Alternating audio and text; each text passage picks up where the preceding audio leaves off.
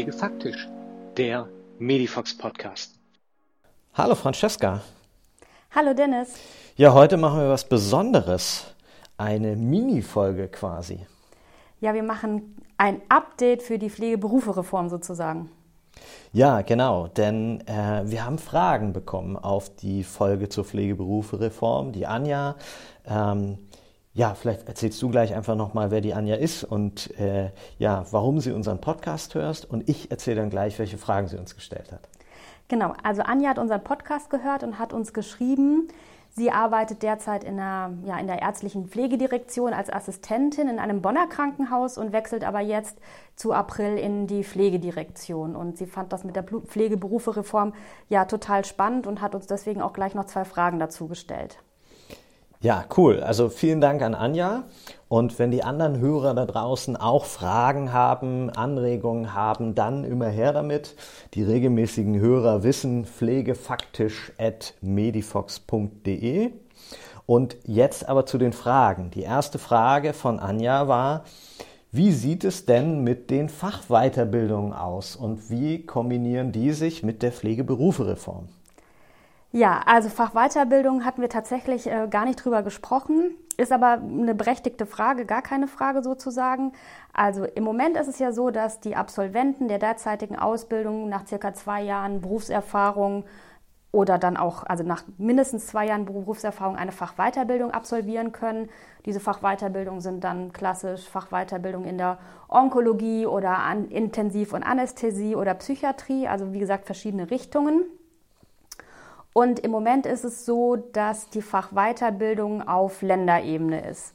Ähm, wie sich die neue generalistische Ausbildung auch auf die Fachweiterbildung möglicherweise auswirkt, haben wir recherchiert und haben unter anderem dabei beim DBFK angefragt. Das ist der, ja, der, der Verband sozusagen für die Pflege und unter anderem auch die Anfrage gestellt bei den Pflegeberatern des Bundes. Also Pflegeberater des Bundes ist, dass sie extra eine Institution geschaffen haben, dass alle Leute, die sich mit der Ausbildung beschäftigen, Aus-, Fort- und Weiterbildung quasi an den Bund schreiben können oder ja auch anrufen können und sich da die Informationen holen können. Also die Aussage und das, was wir auch recherchiert haben, war, dass die Fachweiterbildung im Grunde so bleiben wie bisher. Denn wie gesagt, die Regelungen der Fachweiterbildung bleiben im Endeffekt in der Organisation und in der Durchführung der einzelnen Bundesländer. Also der Bund hat im Moment gar keine Regelungskompetenz für die Fachweiterbildung. Was aber passiert ist, dass einige Bundesländer ja, das ist auch gerade in der Diskussion, einzelne Pflegekammern schon gebildet haben und unter anderem die Pflegekammern eben auch die Zuständigkeiten für die Fort- und Weiterbildung in den Gesundheitsberufen übernommen haben. Also das heißt, alle die Länder oder die Pflegekammern müssen jetzt im Endeffekt ihre Weiterbildungsordnung redaktionell anpassen, also zum Beispiel an die neue Berufsbezeichnung, sprich Pflegefachmann oder Pflegefachfrau. Das Einzige, was sich ein bisschen verändert hat oder wo wir die Besonderheit drin haben, ist die Fachweiterbildung zur Praxisanleitung. Denn die wurde gesondert betrachtet und die Fachweiterbildung zur Praxisanleitung wurde im Endeffekt in das äh, Pflegeberufe-Reformgesetz aufgenommen und überarbeitet. Und da ist sie einfach inhaltlich insgesamt ja viel erweitert worden in Praxisanteilen und Theorieanteilen. Und das ist, wie gesagt, ähm, ja, erstmal soweit der Stand zu den Fachweiterbildungen. Okay, also gar keine großen Veränderungen, eher redaktioneller Teil und eben Fachweiterbildung zur Praxisanleitung.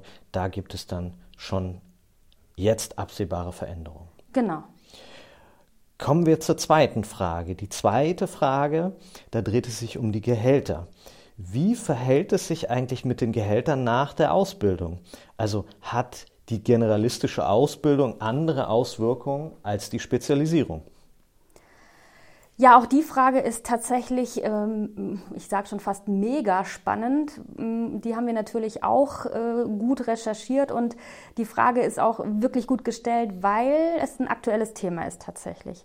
Also auch da erstmal die Gehaltsstrukturen insgesamt sind erstmal Angelegenheiten der einzelnen Tarifvertragsparteien. Also ob es Anpassungen oder Veränderungen in den Gehaltsstrukturen perspektivisch geben wird, liegt im Endeffekt im Ermessen der ähm, ja, einzelnen beteiligten Parteien, der Tarife und auch wieder ein Stück weit der Länder. Was aber gerade ganz aktuell in der Pflege ist und was mit Sicherheit vielleicht oder nicht mit Sicherheit äh, Auswirkungen auf die Pflege haben wird, ist, dass die Mindestlöhne in der Pflege bereits angehoben wurden. Also die Pflegekommission und ja unser Bundesarbeitsminister Herr Heil haben sich Anfang des Jahres schon zusammengesetzt und insgesamt auf die höheren Löhne in der Pflege geeinigt. Also das heißt, was ändert sich genau? Mm, also bis April 2022 werden die Löhne in der Pflege bundeseinheitlich gestaltet und es soll in zwei Stufen erhöht werden. Konkret heißt das zum Beispiel, die Pflegehilfskräfte haben jetzt auch nochmal in Ost und West geteilt einen Anstieg des Gehaltes um, im Osten um 16 Prozent und beispielsweise im Westen um 11 Prozent.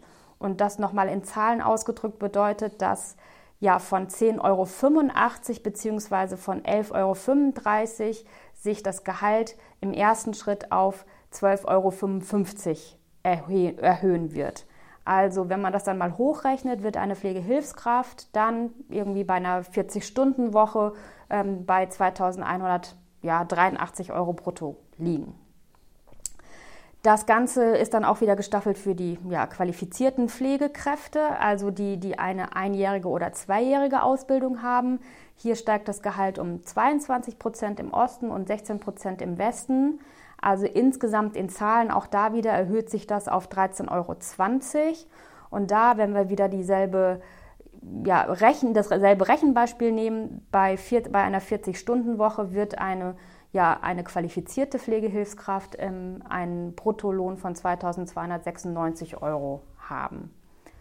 Was komplett neu ist, ist, dass es einen Pflegemindestlohn gibt zum ersten Mal für die dreijährig Examinierten. Also das bedeutet, dass bis Juni 2020 und dann letzten Endes bis April 2022 das Gehalt, also der Mindestlohn einer examinierten Pflegekraft bei 15,40 Euro äh, liegen wird. Und das bedeutet bei demselben Rechenbeispiel, wenn wir wieder bei der 40-Stunden-Woche bleiben, dass ein Mindestgehalt von 2.678 Euro ja, sein wird. Wie gesagt, im Zwei-Stufen-System bis April 2022. Okay, das heißt, wenn man das mit dem bundeseinheitlichen Mindestlohn von 9,35 Euro vergleicht, ähm, gibt es da schon etwas mehr Geld? Äh, insbesondere wenn man jetzt auf die Pflegehilfskräfte schaut, dass natürlich eine examinierte Pflegekraft mehr Geld verdient, das äh, war mir vorher auch schon klar. Ähm, jetzt 2678 Euro aus dem Rechenbeispiel. Ja, das klingt schon attraktiv für den Einstieg. Ähm, aber wie ist denn deine Meinung dazu? Wie wird denn das bleiben? Reicht das, um eine qualifizierte Pflegekraft zu bekommen und die einzustellen? Also an dem Beispiel und auch an dem Vergleich zum ja, Bundesmindestlohn für die anderen Berufe finde ich schon, dass es erstmal ein guter Anreiz oder ein guter Weg ist. Ne? Also ich finde, es tut sich jetzt ganz, ganz viel in der Pflege und das ist auch ein wichtiges Signal an die Pflege und auch von der Bundesregierung aus. Das hat auch Herr Spahn deutlich in seinen Worten gesagt. Und ja, ich finde auch, das ist ein schönes Zitat von ihm, das hat er in einer Pressekonferenz Ende Januar ähm, im Zusammenhang mit der, der Erhöhung der Mindestlöhne für die Pflege erklärt. Also sein Zitat ist, dass es eine Untergrenze nur sei. Also viele Arbeitgeber, so sparen wortwörtlich, werden wohl im Wettbewerb um Fachkräfte ihren Mitarbeitern deutlich mehr zahlen müssen. Also von daher finde ich das erstmal super gut, dass es auf den Weg gebracht wurde und das wird sich jetzt mit der Zeit zeigen, wie die Löhne denn sich angleichen oder auch nach oben gehen. Ich gehe davon aus, dass es ja, wie gesagt, eine umfassende Erhöhung schon ist und dass auch die Tarifverträge ähm, im Endeffekt ähm, neu verhandeln oder neu verhandeln werden müssen. Also von daher gehe ich auch schon davon aus, dass perspektivisch wir da noch eine, eine gute Veränderung in den Gehaltsstrukturen auch für die ja, für die Pflegeberufe und im unmittelbaren Zusammenhang mit der neuen Pflegeberufe-Reform haben werden. Also da bin ich fest von überzeugt und ich, wie gesagt, stehe da auch ganz hinter und finde das auch ein ganz, ganz gutes und ein ganz positives Signal. Ja, total. Also äh, wie du sagst, sehr, sehr positives Signal, genau die richtige Richtung, was die Pflege angeht. Ähm, aber es bleibt spannend. Es bleibt spannend, definitiv. Also wie gesagt, gerade was noch die Pflegekammern machen, ähm, wie sich das aufteilt, was noch von der Bundesregierung kommt. Also ich glaube, wir haben im Moment eine, eine sehr gute Zeit für die Pflege und auch eine sehr spannende Zeit. Und ja, wir werden hier weiter berichten. Ja, so machen wir das. Dann schließen wir das kurze Update für heute. Vielen Dank und wir hören uns in der nächsten Folge. Ja, bis dann. Tschüss. Tschüss.